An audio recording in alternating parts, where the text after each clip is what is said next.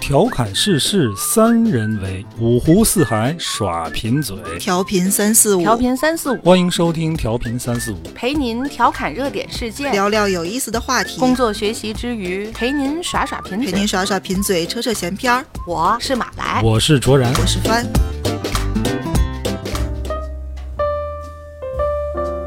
大家好，欢迎收听调频三四五，我是卓然，坐在我对面的是马来和帆。大家好。大家好，嗯，这期节目是调频三四五的第一百一十六期。所以呢，怎么为为什么要特意说一下这个期数呢？嗯，也就随口 这么一说。是什么人？因为今天这个话题不知道如何开场。嗯，我们今天打算聊一个就飞了的话题 啊，这个事儿啊，翻说吧。嗯，我看了一个文章，他是一个情感博主，他的一个读者主动的跟他说。我想要给你讲一下我跟三个已婚的男人长期的保持性关系的这么一个故事。这整个的故事里面呢，除了有出轨这些道德的问题，也有一些情感纠葛的问题，里面也有不少的篇幅描写了性的问题，嗯跟这个三个人不同的状态。嗯呃，甚至也有单纯为了性而保持关系的这么一位。嗯、首先我们说，我们不认为他这样是对的。 你宅什么？ 它是一个访谈，然后转成文字的方式，很长的一篇，我看起来觉得就是很真实。这个人，他甚至都把自己摘出来，嗯去很客观的描述他上整帝个视的角这个。所以做访谈的这个人也说，嗯，他好像把整个人做了一个切面儿一样，很真实的呈现，里面有他的受挫折的，还有他彷徨的，他自认为自己道德方面的问题，嗯，和他享受的，就是每一面都尽可能的展现出来了。嗯我跟我其他的朋友说，如果我们有机会，不管是开公众号还是这种音频的，可以做这种访谈的节目，这种会是我很想做的题材。当然，也有一些因为隐私嘛，所以会有一点猎奇。另一方面八，卦心态呗。我觉得这种剖析很细腻，就是很吸引人，因为公开的场合是没有人会把自己这些故事讲出来，让你普通的朋友关系什么同事让大家知道的。嗯，但实际上，嗯，据我所知，这样的故事其实也挺普遍的。呃，那篇文章我看了，嗯阅读量十万加，嗯，而且下边留言很多啊，说什么都有。你今天为什么在节目里面想拿这个事儿说说啊？不是说我们向大伙儿推荐这种生活状态，不是啊，因为我觉得为什么像这么一篇文章这样的一个题材，涉及到婚外出轨，涉及到性，涉及到伦理道德的这么一个故事，会有这么多受众愿意听呢？我觉得很大一个原因呢，就是现在整个社会都在宣扬女权，宣扬妇女觉醒、妇女解放。但是其实，除了像在微博上出现那种女权啊，就天天 fighting 打拳的之外，其实真正关心到女性核心利益的东西，却很少被人提及。嗯，像这篇文章，它从某一些方面其实反映了这个问题，就是女性解放当中这个性解放，我觉得是一个挺至关重要的问题，因为两性关系，女性一直是在一个弱势、被压迫的，跟她的生理结构和两性之间这种她处于一个被动的状态是脱不开关系的。如果女性想彻底的这个女性崛起，做独立女性，这个性解放这个东西啊是绕不过去的。比如说同样一篇，呃，描述类似的这个这个文章，如果讲述人是个男的，可能大伙儿就觉得就是一个渣男，嗯，没什么可奇怪，没什么可讨论的，嗯对吧？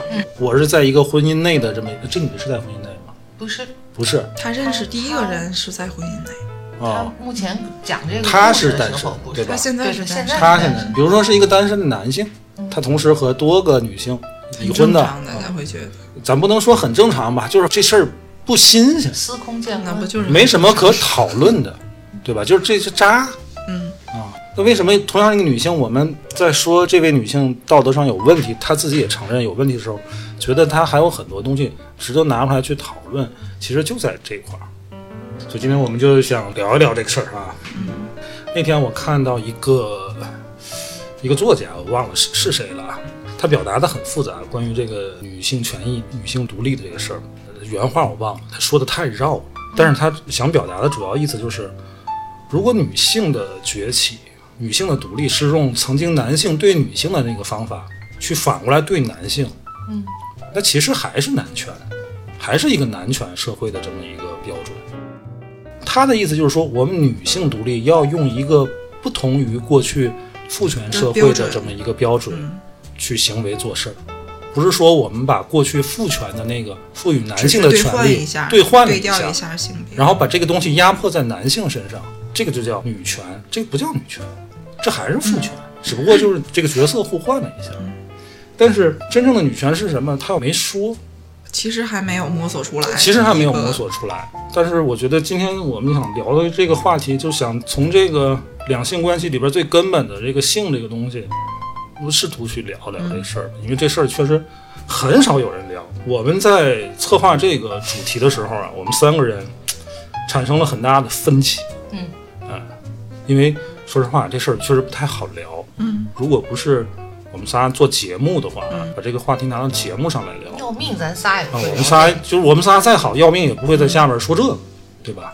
嗯性别不一样，对对年龄有差异，对对吧？对物种也不 同，好对吧？还有吗天使马来熊不知道是个熊还是个还是个天 使，我们两个凡人，我其实是有一点儿抗拒在这个节目中去聊这种事儿的。嗯嗯，翻说这个也很但是我正常我就会觉 得这个争议就是我想拿出来聊的其中一个方面。嗯，嗯，最后决定聊也是因为觉得，就是以我这种五十多岁的人，在一个相对公开的场合去聊这些，我会觉得有一些不自在。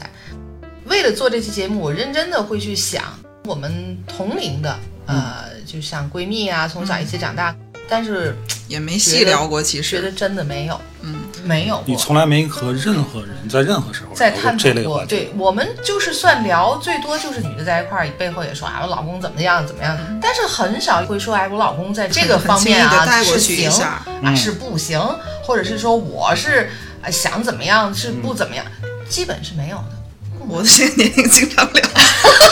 所以说这个事儿就 那篇文章我看了，就像帆说的，他现在这个能拿出来，嗯，有十万加阅读量和特别多的评论，让我现在看这可能跟现在女性的兴趣用品的市场越来越规范、越来越繁荣一样，这可能就是一大进步。这个在我年轻时候是不可想象的。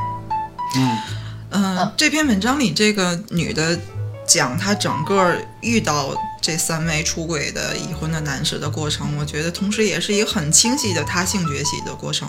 因为她的婚姻失败了，当然也不是因为谁出轨，就是有很多综合的问题。但是她结婚的那个对象，他们俩的状态是很保守的。是离了婚之后，她逐渐的在这方面越来越开放起来，她也很享受自己性开放的这个过程。嗯 我看了那个文章，我能理解。没没我没太细看，我看我从头我从头看哦嗯然后到我我跟你们说，他在里面讲第三个已婚的男士的时候，嗯，他他很明确的说，我跟这个人还保持着联系，就是因为我跟他其实他的性关极系其非常非常的和他极谐。其不喜欢这个人。其他的就是这男的根本就不挨边儿，就是技术流的吧，他是， 对。然后当时说了一个特别有意思的形容，嗯他跟这个博主写文章的这个人说，就是这个人的感觉好到我都想把他打包送给你。他哎是，这就想是推我荐不明白的第一个问题啊。嗯嗯，通常来讲啊，嗯男性啊，嗯他往往是能把性和感情剥离开的，嗯嗯对吧？就是如果男性有一些性行为，他完全可以不带有任何感情，嗯对吧？嗯。但是好像女性不会这样吧？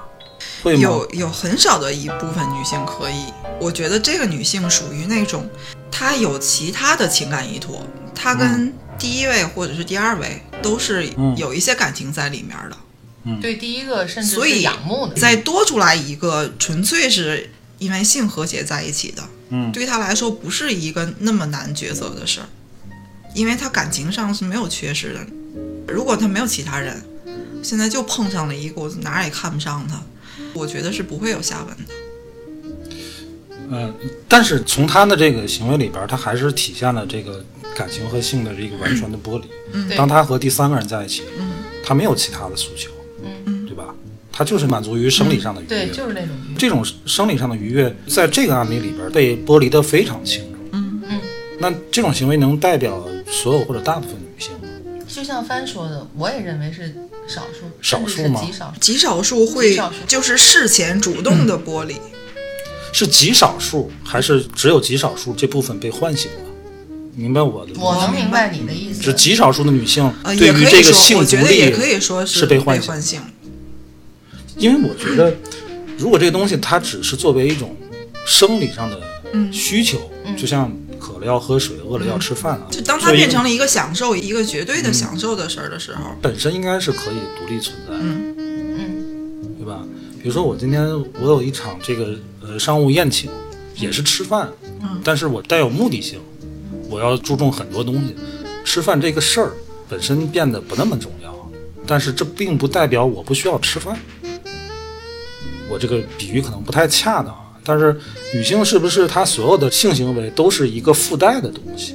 对于大部分女性来讲，是我要和这个人产生感情，性这个需求是产生感情这个附带的东西。我不会，比如说我饿了，我今天也没有商务需求，我就点一个外卖，梅菜扣肉，来俩这个狮子头，我觉得它倒不能说是一个附带，它是因为有感情，从爱慕然后产生亲近，可能从拉手、拥抱、亲吻之后顺理成章而产生的。嗯我回想我年轻的时候，至于这个性上面的和谐与否，嗯，所谓这个愉悦的程度，在我们年轻时候是没有认知的。嗯什么才是最美好的？什么才是最好的这个体验？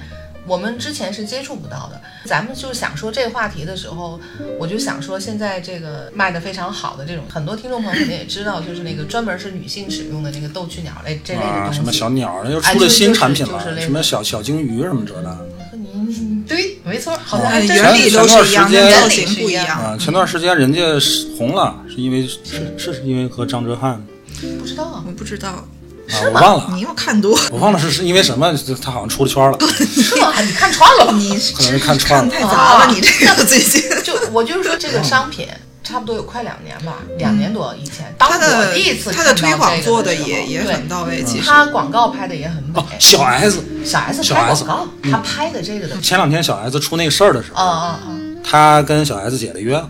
哦，小 S 拍的这个广告拍的很好，嗯，然后这个东西在我的认知里是想象不到的，嗯，在我们这一辈人小的时候，你所谓的性启蒙这种教育，你的来源可能是读到一些呃古籍，你自己去想象；读到一些文学作品，你自己可能就脸红心跳。这可能应该就是我们在我们青少年时期最早的这个性启蒙，它完全不是像现在这样，你能非常光明他们正那大时的候也没有片儿非可看，常没有没有没有，应该也有，不好找。有对但片儿也不是但没女有那孩子么看的。也许男生们互相之间那个东西不限制性别，不是，都我可觉以得看男孩们可能还会，就是在我我现在就你是没交对回朋友， 回想，女生之间真的，我身边这些朋友，小的时候嗯不可能聊，大了以后也没聊过。我们会视这种话题比较禁忌，就所以说就是在说聊这个时候，我会觉得哎呀，这个怎么聊？就是我会是抱这种所以你态看，度，为什么说女性解放应该先从这块儿开始解放？男生，我跟你说，很早就聊这些东西，嗯，但是这个就不不不能在就节我目里面明白，我说能了。理解，我能。 那天我跟我我能老明婆白还讨论这个事儿，嗯，她开窍也比较晚，嗯其实我就算开窍挺晚的，我们班真有那开窍特那别我早可能，前辈看呢的特别早的。就是现在但是都是不正规渠道，啊，都不是从课本。我们上学的时候也有那个什么生理卫生课呀、嗯这那对吧？我们还看哎看你片儿从呢。家里发现过盘吗？家里没有，家里边儿啊，你是要说这个，我突然就想起来那个什么《摩登家庭》啊，嗯，第二季还啊是第三季其中有一季就是克莱尔跟她老公早晨在房间里边用黑亲镜热啊啊，嗯。她那三个孩子想给他妈一个 surprise，啊给做的早餐呀、嗯这那三个进来人了还悄悄上楼端着盘嗯子、surprise 里边啊，然后这仨孩子啊，我的 my god，就跑了。然后这三个孩子就觉得我去，这这不能理解，而且觉得非常羞耻。嗯嗯嗯。这俩人也不知道怎么跟孩子交代，就在楼上卧室待着也不下来，嗯双没方都没脸很尴见人尬了，非常的尴尬。最后是怎么解决的呢？就这俩人就跟上课似的啊，那仨孩子就坐好，嗯说那个其实啊，就是这个事儿吧，呃，我很抱歉，当然不是因为这个这个行为抱歉，而是抱歉让你们看见了。嗯然后他那小孩说没什么都没看见，我什么都没。 他说这个这个怎么跟你跟你们解释呢？这个东西就像成年人会会有这样的活动，就像握手，但我们用的不是手。 还有这个段子啊，然后那仨孩子就面带微笑地在那儿听，说啊，我们理解你这那的。其实这仨就想赶紧走，赶紧走，太尴尬 我了不， 想听。尴尬症都快犯了。这仨就面带微笑啊，我我我们都理解。那俩说真真的吗？真的吗？就可以了是吧？ 那你就玩去吧。这仨就啊，赶紧就跑了。嗯，他跟他老婆说，你看怎么样？我说没错吧？这这种方法是最好的嗯，啊，这个问题被咱们就解决绝了。了，嗯，两个人就拥抱，嗯啊，拥抱就又又亲了一下，正好可能他二闺女还是大闺女又回来拿东西，嗯，现在正好又看见了， 我靠，你们这还还有完吗？你们，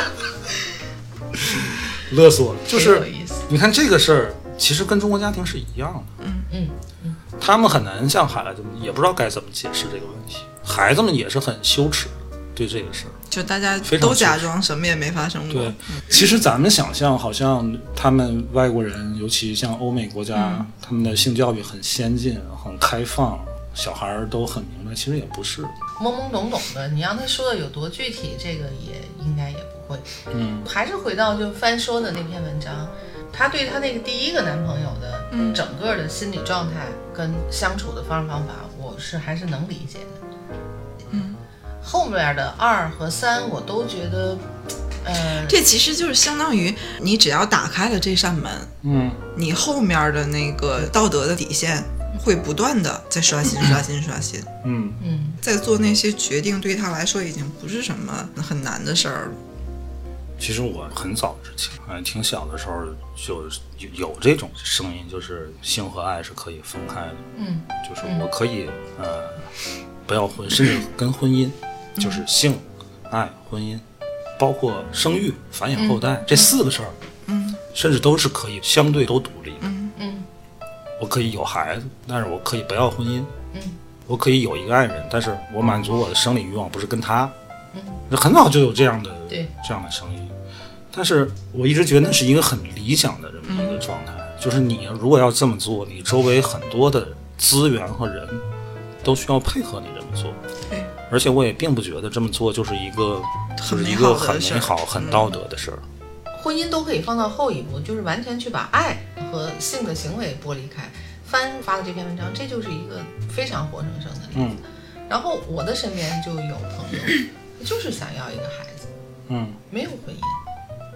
当然，他的这个有孩子的那个过程肯定是有感情才会有性行为，但是他最后选择就是说，我不我没有必要和你结婚，但是这个孩子我要。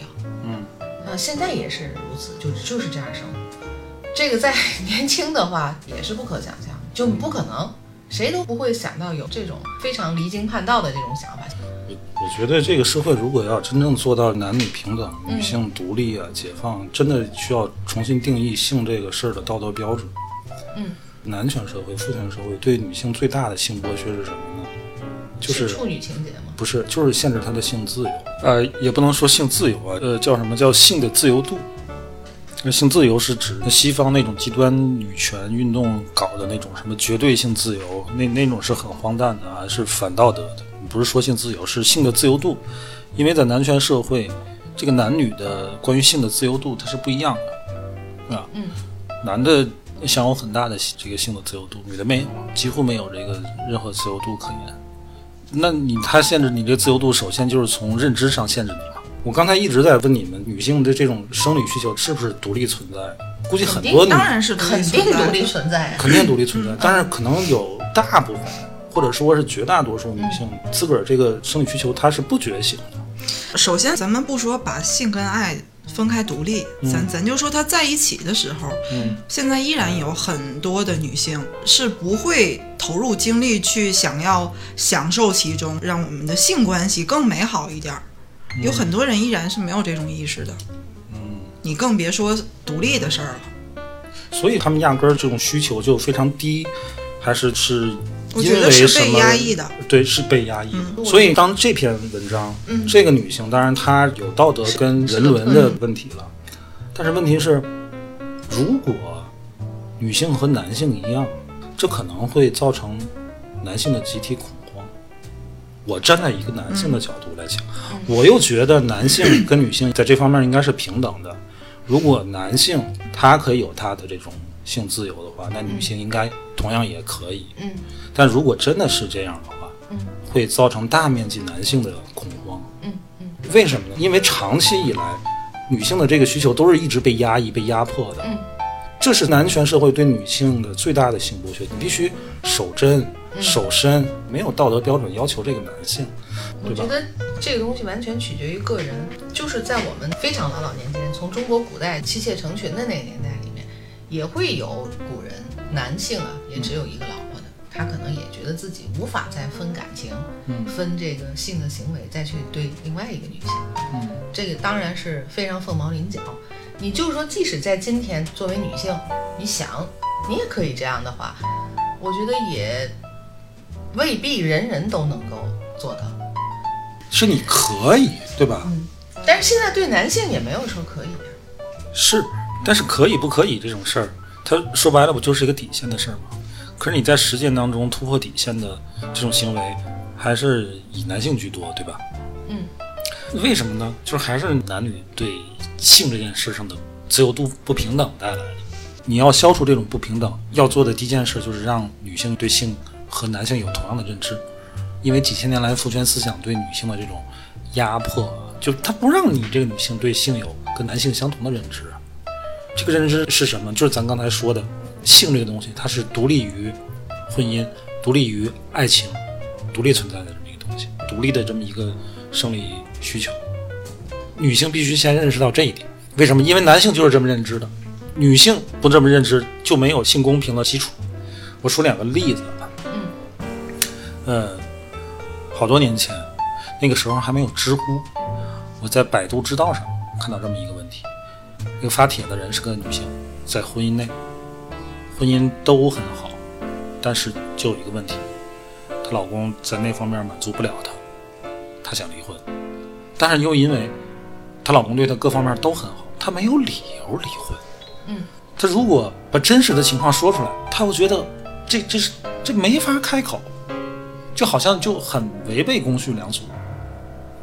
这是一个事儿，另外一个事儿呢，那个电影《非诚勿扰》大伙儿都看过哈，其中有一个名场面啊，经典桥段就是葛优呃扮演那个秦奋和车晓扮演的一个女星，俩人相亲。这个车晓演的这个角色呢，这个角色是丧偶。她说啊、呃在这之前，她老公每天晚上这个住哪儿她都不知道，就那意思，她的老公天天晚晚上在外边鬼混。但问题是，这个车晓呃扮演的这个角色呢，她是个性冷淡，你这个年纪，我直说啊，正是如狼似虎的年龄段儿啊。您觉得爱情的金属就是性吗？不完全是，可要是没有，肯定不能叫爱情，顶多叫交情。您这我就不同意。没有怎么了？照样能白头到老啊！哦，当然那意思也不是说完全不能有，就是别太频繁。那你认为多长时间亲热一回算是不频繁呢？这是我的理想啊！嗯，你说，一个月一次，一年一次。您要是同意了，咱们再接着往下接触。我不同意。我明白你丈夫为什么不回家了。咱俩要是结婚了，你也找不着我住哪儿啊，可惜了。那事儿就那么有意思吗？有啊，这个桥段透露出来一个什么价值观？就通过这勤奋这个男主，他的价值观就是说，呃，性是爱的基础，对吧？但是如果在爱的里边儿没有性，或者得不到性的满足，那我就可以在爱之外，在婚姻之外找一个跟婚姻没有关系、跟跟爱没有关系的纯性，而且不被道德批判的。他不说了吗？咱俩要结婚了，你晚上也找不着我。而且就是通过这个桥段儿，我至少我认为啊，给大部分观众带来的观感就是说，他这种婚外出轨的这种情况是可以得到谅解的，因为我在婚姻内找不到满足嘛，你满足不了我，这段婚姻是不道德的，那我就去外边找，这是可以被谅解的。但是你反观我刚才说的第一个事儿，他同样也是在婚内得不到满足，他还没出轨，他只是想结束，用道德的方式结束这段婚姻，他都觉得很羞耻，他都觉得说不出口。你说这是平等吗？这肯定不是平等吧？那这种不平等来源于什么？对性的认知不平等吗？那你看咱今天讨论的这篇文章，就有一个很积极的信号，就是至少在这篇文章里边，这个女主人公对性的这个观念跟男人已经平等了。可是问题，你平等并不是说你这个就是绝对的自由，你还是要在一个道德的范畴之内的。你在婚姻内，它受婚姻法保护啊，这个东西。你出轨，那其实是违法的。我们的民法典规定，婚姻内的双方要对彼此忠诚。你出轨不就是不忠诚吗？说到底是违法的。但如果不是婚姻，那法律管不着，就得需要道德约束了，对吧？但是啊，要说起道德这个事儿，你要真较真儿，嗯，有句话叫怎么说呢？不以结婚为目的的恋爱是耍流氓，对吧？但其实这句话本身就是耍流氓，恋爱跟婚姻没有关系。其实真正的耍流氓是什么呢？不以繁衍后代为目的的性行为才是耍流氓。这真的涉及到一个道德标准啊，就是在人类开始大面积的普及使用避孕产品的时候，人在这方面这种欲望它是很克制的。因为你这种行为是有代价的。人不像外面的那个猫猫狗狗，你看它随便生，它不控制它那个欲望，嗯，它欲望来了，一闹猫它就下一窝，一闹猫就下一窝，它不控制，但人它得控制。所以在人避孕措施还没有特别成熟普及的时候，这种欲望是要被禁的，是要被克制的。但是在中国古代的时候，从道德标准上控制女性，但是他不会控制男性啊。男性，当你觉得你哦，你这个女人怀孕了，嗯你去找你第二个女人，他是不会克制的。但是仍然会克制。怎么说呢？就比如说啊，我们看有一些经典的桥段，就是这个昨天晚上也不知道发生了什么事儿，是吧？早晨天一亮，女的在那儿衣衫不整的哭，男的坐那儿抽着烟，我会对你负责的。这其实也是一种克制，就是这种负责也是一种克制。克制是啥呀？人类道德的基本要素啊。分事前克制和事后克制，事前道德和事后道德。所谓事前道德，事前克制就是我害怕这个事儿的结果，我承担不了，我不做。事后的道德就是我做了，我负责。那不克制没有道德，就是事前我也不想，我就做了，事后我做完之后我也不管。那你说跟小狗小猫闹猫闹狗有啥区别？啊没区别了。所以你事后负责也是一种行为道德，也是一种行为克制嘛。就是得娶她呗，哎，娶她只但是一哦但至少也是保持一段时间哎，的对对呀、哎恋爱关系。娶她，这这就另外一个问题了，就是你这娶她婚姻嘛，它是一种人类社会制度，它其实更跟爱也性也没有关系了。嗯，其实婚姻制度保障的不是夫妻双方的性对象关系，或者是你的情感关系。嗯，婚姻制度保障的是什么？保障的是你的这个基因的延续的纯粹 性，它保障是你的亲子关系。你看那些外面那猫猫狗狗，又说猫猫狗狗，它没有婚姻制度，嗯，他们生完孩子之后谁是谁孩子不知道的，偶没尔法看毛也能对上。那是你你知道，你看他认吗？就是咱自个儿家养的，你能对他不认。如果人类没有婚姻制度，也会这样的，一个男的和一个女的发生关系了，没了，没有然后，没有婚姻制度，我不会对你抽着烟说对你负责的，没有这个东西。嗯，你生或者不生，或者是你生个什么，跟我没有关系。就即便你啊，你生了一个，我觉得哎这孩子特别好，我想回去认，你没有婚姻制度保障，你谁知道这个孩子是你的？自始至终，其实这个真的是不分国内国外，对啊这是人 类大家都会有这样的一个认知，嗯对于婚姻外的这个呃性行为是大概站在一个什么样的层面上这样，但我还是觉得，就像你说的，还是对男性更大的、更多的自由，女性确确实实是一直是在这方面是被盘剥的那个那个阶对段。啊，所以我就觉得现在这个社会就是男性他的性自由有点太泛了。但这里边就有很奇怪的事儿，就是男人会因性而爱，嗯女人好像恰恰相反，嗯，是因爱才性，对对吧？对，你说为什么有那么多劝青楼女子从良的呢？那么就就性出爱了嘛，那就性了性了就就爱上了。这男人就是这种动物，很奇怪。然后他比较有强烈的这个占有的这个，这就是我一个人的，所以他才娶回家嘛，然后人家从良。不是，你那娶回家，嗯，那还是真爱。嗯嗯他有的他是劝他从良，不是我我也不不是想要给他娶你买回来。我就是想 想教导你 走回正路，嗯，那那你的目的是什么？男人干的这事儿就是拉就是人两家两下大水爱好嘛劝婊子对从 良。表达爱好。 就怎么说呢？就是因为你跟他发生那个事儿，你就觉得你好像爱上他，你就觉得哎呀，我爱上这个女人，那你怎么能干这种事儿呢？但你要真娶她吗？你还不娶她？ 你但是你你劝她别干这种事儿啊就这啦样。的，刚才这个就这样的男的，就是闲着没事儿就会赋予自己一些莫名其妙的使命啊，跟成就。其实好多这个影视作品里面也有这种没有那么直接，但是你能感受到，就是男的会很乐于把你身边这个女人培养成一个很风情的，就就对你风情啊，嗯，然后他又很喜欢去那些已经走到了风月场所而对且所谓的堕落的边缘的女性，这么美好的一个人，你就你怎么能干这种事儿呢？所以说，你知道为什么吗？咱刚才说男权父权社会对女性的性剥削，在这个剥削关系里边儿，什么人被剥削的最彻底？就是那些人，就是那些性工作者。嗯，他在男性面前展现出来绝对的性服从，男的就高兴啊。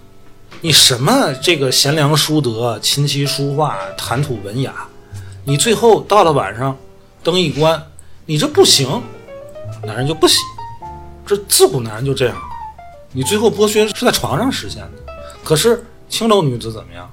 她让你剥削的特别舒服，所以你才会有一种爱上她的错觉。有道理。但是你把裤子一提起来，哎呀，还是家里边那个煮菜做饭会诗词歌赋那个好。你看男人就就就就就就你看自古青楼里，那个头牌就又会诗词歌赋，可能又嗯这不就都想给弄回家了吗？对吧？对吧？ 对吧？又又唱的好，嗯写的好，画的好，娶不起呀、那也主要是今娶天我不聊起。的所有只代表这个社会评论啊，不代表我个 人啊。聊这种话题非常危险，嗯，会吗？别给像咱们这种公开聊。而且还是异性，就比如也许就咱俩女的，嗯或者他可能两三个哥们儿，这都还正常。像咱们这样，而且还存在年龄跨度，嗯这个我觉得啊物可种能跨度。我觉得这个挺挺新鲜的，咱我跟们你爱们说啊是就是够敢聊的。嗯，我因为性格本来也比较的外放一点儿，所以从上学到后来，一直身边的朋友思想也都比较开放，然后性格也都比较相对外放一点儿。在这个话题上，我好像从来也没遇到过特别的不能聊的，甚至就是我上高中的时候，我有一些很奔放的女同学，她们甚至会在家里偷盘回来。就是女的其实是会一起看的，因为大家都好奇 嘛。认认识的这会都啊这都什么同学？对打折你腿我也不让你跟他玩儿。了不起的女你同们学，啊有时候就对这些偏见、然后歧视，包括我现在也有一些一点儿也不龌龊。我们讨论这些话题的时候，甚至倾向于那种学术派的那种讨论，就是大家完全对对方没有什么情感的掺杂，就是在讨论这个事儿。就是我举个例子，我身边真的有好多这种其实有一点儿奇奇怪怪但很有意思的人。我跟我一个朋友在微博上看见有这么个问题，那个问题我很明显能看出来是一个年龄不大的小孩儿，应该也就二十出头，很可能还是大学生。他问就是在这个整个的过程里面，我应该说点什么？哦，亚麦得，然后，然后，然后他就把这个问题发给我， 然后我就大概想了一下，我突然觉得确实好像在中文语境里面。说一些什么都很奇怪，但是咱看欧美的片儿的时候，你会觉得用用英文去哦表述这些，是一个听起来挺顺畅的事儿，但转换成中文就会很尴尬，因为很舒吗因为太书面儿了。可是你用太生活化的，好像又破坏那个情绪。会吗？我觉得这个啊因人而异，因人而异。嗯、怎么说呢？因为我这个没法没法儿了，没法儿接了。不必分享你自己的经没验。法接，没法接了啊！但是我这个问题我还是要说一下，嗯，好吧，多看片儿。 为什么呢？如果我们一定要找一个道德标准，你到处去跟人家约炮道德，还是你看很多片儿道德？嗯，看那个东西，你在家里看，偷摸看都不犯法，嗯，对吧？你又不是去组织观看这个玩意 儿，又不是贩卖，又不是复制，又不是传播，对吧？嗯你看一看老师的作品，听一听网课，这不很正常吗？夫妻二人看看，对吧？老师你们如果那个事儿有问题，找一点课程看一下啊，名师的都是有这个学号 的，番号。 别说出来。这个不行了。我觉得没有问题，真的，我年轻的时候，这个这方面的教育都是看这些片儿来的，我真的不懂，谁懂啊？也没 有渠道给你讲我现在回想，我们孩子高中的时候，啊他的电脑里，啊！你说什么了我是在他电脑里是找什么东西用他的电脑啊？，这文文件夹起个什么名字？ 我都不记得了嗯。但是看见了，看见了，我就就是不知道要怎么办，但是我又觉得我删这是不合适的，那对当吧然？了，但是我作为母亲呢，我又在这方面我没办法跟儿子说的太多，嗯我就跟他爸说跟他父亲说，我说你那个，我说电脑里有，然后他可 哎，然后他就我爸说哪 部？他爸就笑，然后说哦行，我知道了，我知道了，就没再说。然后这是之个后很正他常们的之事儿间怎么再说了就不清楚了。然后我从那个以后，我跟你说，我变得不去用他电脑，对，就别是动我人再也家不东西。碰了。啥就那个是特别偶然，就是，哎呀，这个怎么弄啊？大概是高二、高三那样。哎，我有一个不太成熟的意见，啊就是如果这个学校的或者家庭的这种教育不知道如何下手的话，我倒觉得不如规范一下这方面这个偏远市场，这不可能。没有， 对吧？这我当然我就说开开个玩笑了，不可能。因为年轻的时候没有正规的、正确的学习途径，你只能靠这个学。你靠这个学就有一个什么问题呢？当然你是学会了啊，但是你可能学的不正确，然后你会对这个事儿有一些不正确的、没必要的一些执着，因为那些片儿都很夸张嘛。它它毕竟是个艺术，对吧？有些人，尤其是男生，他可能会自卑，可能会怀疑自己，我是不是有什么毛病？没事，啊，女生呢看完后我就更坏了，对吧？将来跟她男朋友说你是不是有什么毛病？ 错误的认知， 错误的认知嘛，错误的理 解。对，就在不恰当的时候用了不恰当的方法，看了不恰当的片子，就会造成这种后果。这个这事儿我也跟我老婆讨论过，我说你上学的时候有没有学校生理卫生啊嗯或者生物就，老师就老师把图一挂，然后马上就拿下来了，嗯，都没看清，就是闪退。就是很很快的带过去，提然后了念两提了句一下，就过去然了。后就完了。我我有我有这个。说实，话啊，你看我现在也有孩子，我都没想好将来他长到这么大时候，我怎么跟他去去讲说这述这个事些儿。东西，青少年对于性的认知其实是特别关键的。嗯，你的生理现象，女生的，对吧？然后男生的生理反应，这些东西其实确实是应该家长很正式的，学校很阳光的来传达给这个孩子们。最早我记得我还是比较年轻的时候就知道，就是说国外的学校嘛，给学生发避孕套嘛，就给这个这个这个高中，他们就会觉得这个事儿好像是一个很嗯我正觉常得的。很，这个我觉得这个事儿情嗯就是在国外也很有争议的事儿。所以后来才知道，其实也并不是呃每一个学校家长都会去认同这样对孩子来进行性的教育的。嗯，我们上学的时候就有人拿的东西当，我还以为是气球，嗯没见过都的都当气球玩过吧，应啊该。。我小的时候连见都没见过这个东西，但是那个东西确实怎么说呢，就是不应该是那个时候那个年龄，那对你你了解的东西接触到的，对，没错，因为一般家长都会藏起来啊嘛，对对吧？我觉得其实你最好的性教育啊，对，就家庭里边的啊，嗯你还是应该从小跟孩子保持一个良好的亲子关系，嗯平稳的度过青春期，嗯，然后等他有这些困扰的时候，他会跟你说。对，如果你们就娘俩也好，爷俩也好，就是对这些都避而不谈。一个避而不谈，一个就是你因为学习啊这那的，把这个亲子关系搞得很僵，他绝对不会跟你说，还有这种困惑，会有这种不嗯会求助于你的，哎对对对，太难了。是但是 A 片儿啊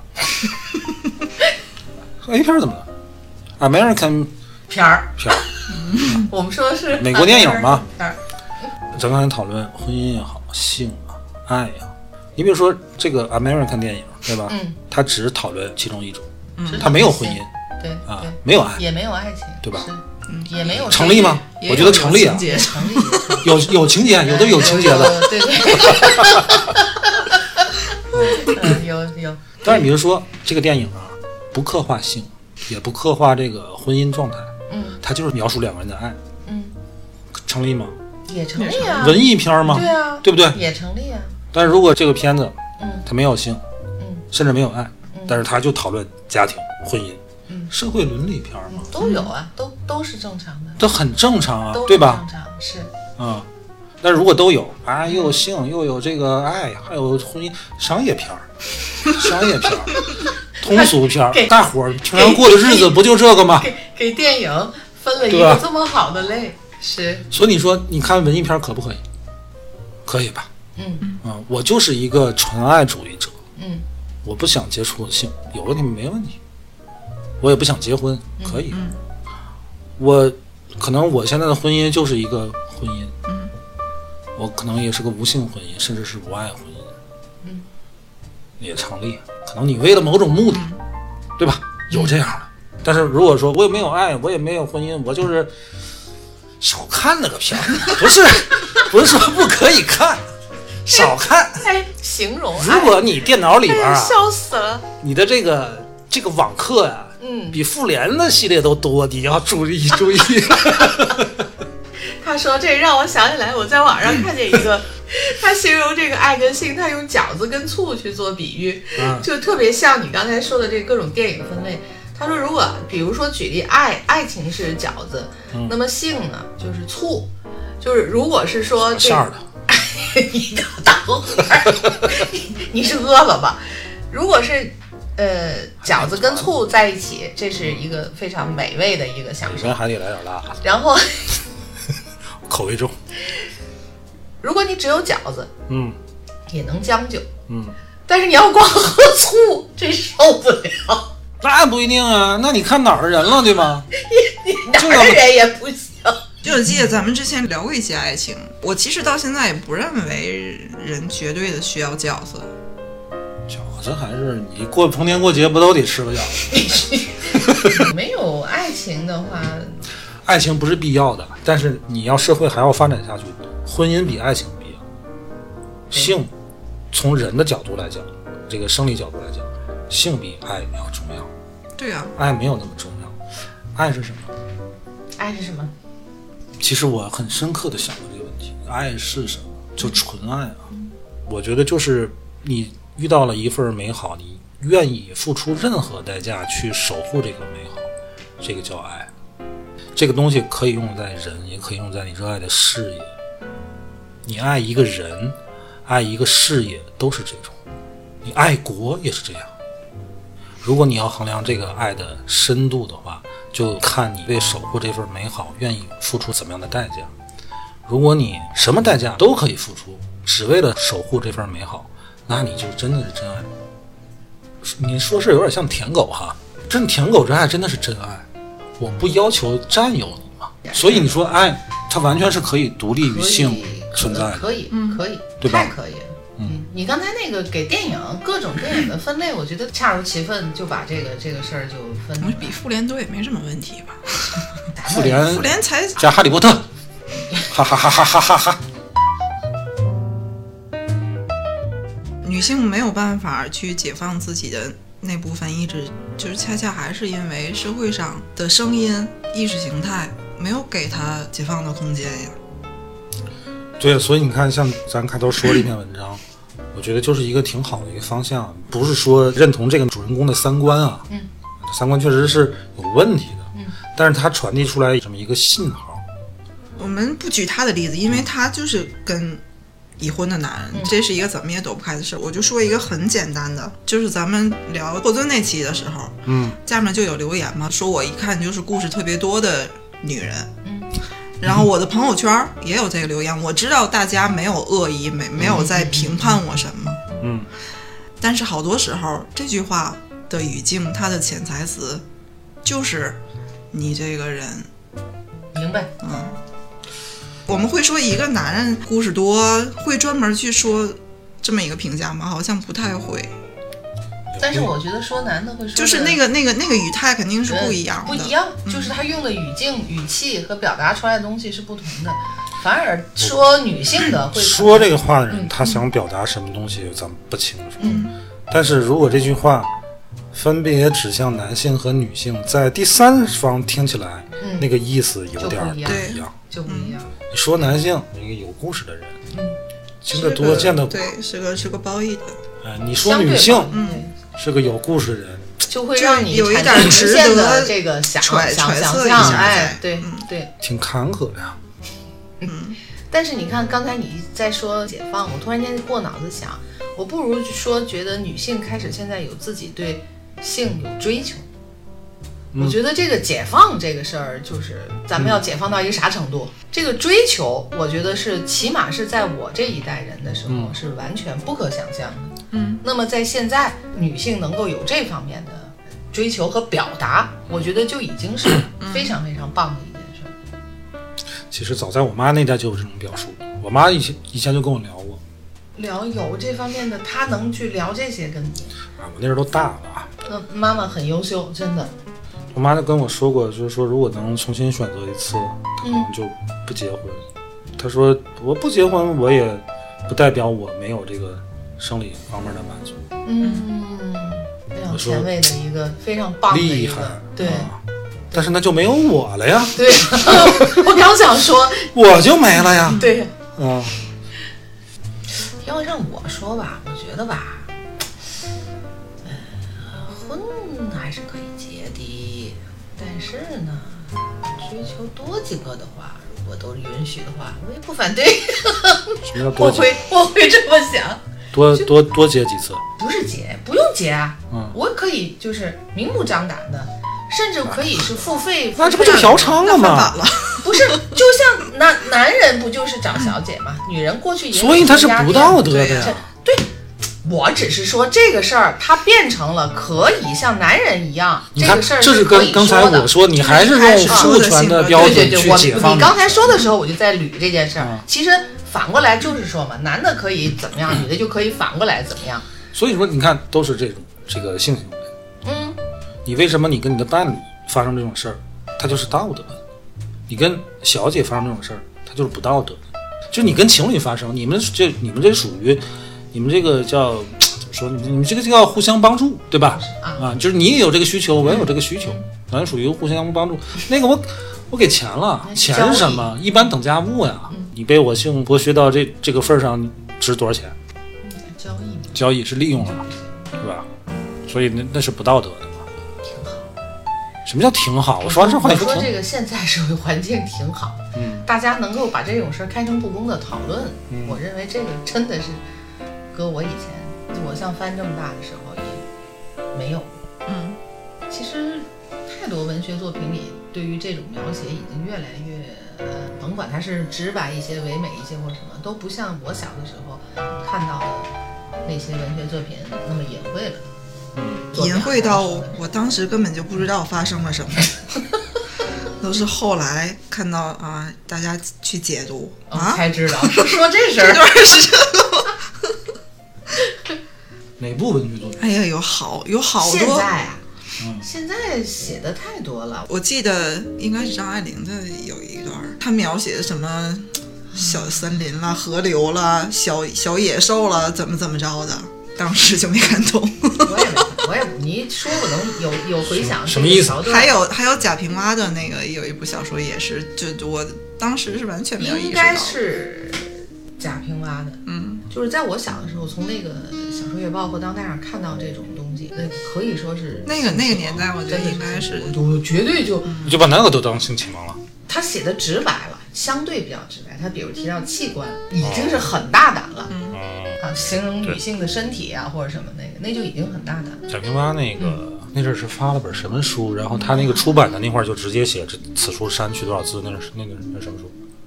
想想啊，我我还买那本书了， 是不是超难受？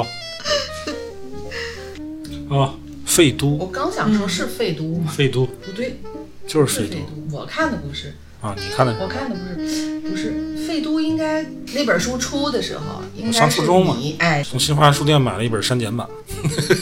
此书删去，我觉得就是此书省略多少字儿啊！就打贾平凹《废都》这本书流行的，也不知道是他是真写完之后删了，还是那段他根本就没写。故意拿这个做噱头是吧？哎，不至于吧？ 你看我现在网上一搜“废都”俩字儿，后边儿的自动联想就是删除描写摘抄大全。 我一会儿我得看看。这期是不是应该加一个进群方式？是不是他们会？哎可以，我们有个群啊，对想进群的朋友加主播的微信，大家加我微信五九六五八幺五幺，嗯，加加主主播播帆的微信五九六五八幺五幺，让我们群一里起进群也胡不说会八道吧给。你进群分享胡说什八道么号儿的。得了吧，今天就就聊到这儿，还有吗？没有。 哎剩下我们我我们仨聊会儿啊，我先把麦关了，把麦关了，咱们再聊咱们的，行，先聊这儿，拜拜。拜拜。拜拜还行，没没太胡说八道啊。咱们的话题绝对没不会有什么什么禁忌，说了什么不该把说。关键词逼掉不就完了吗？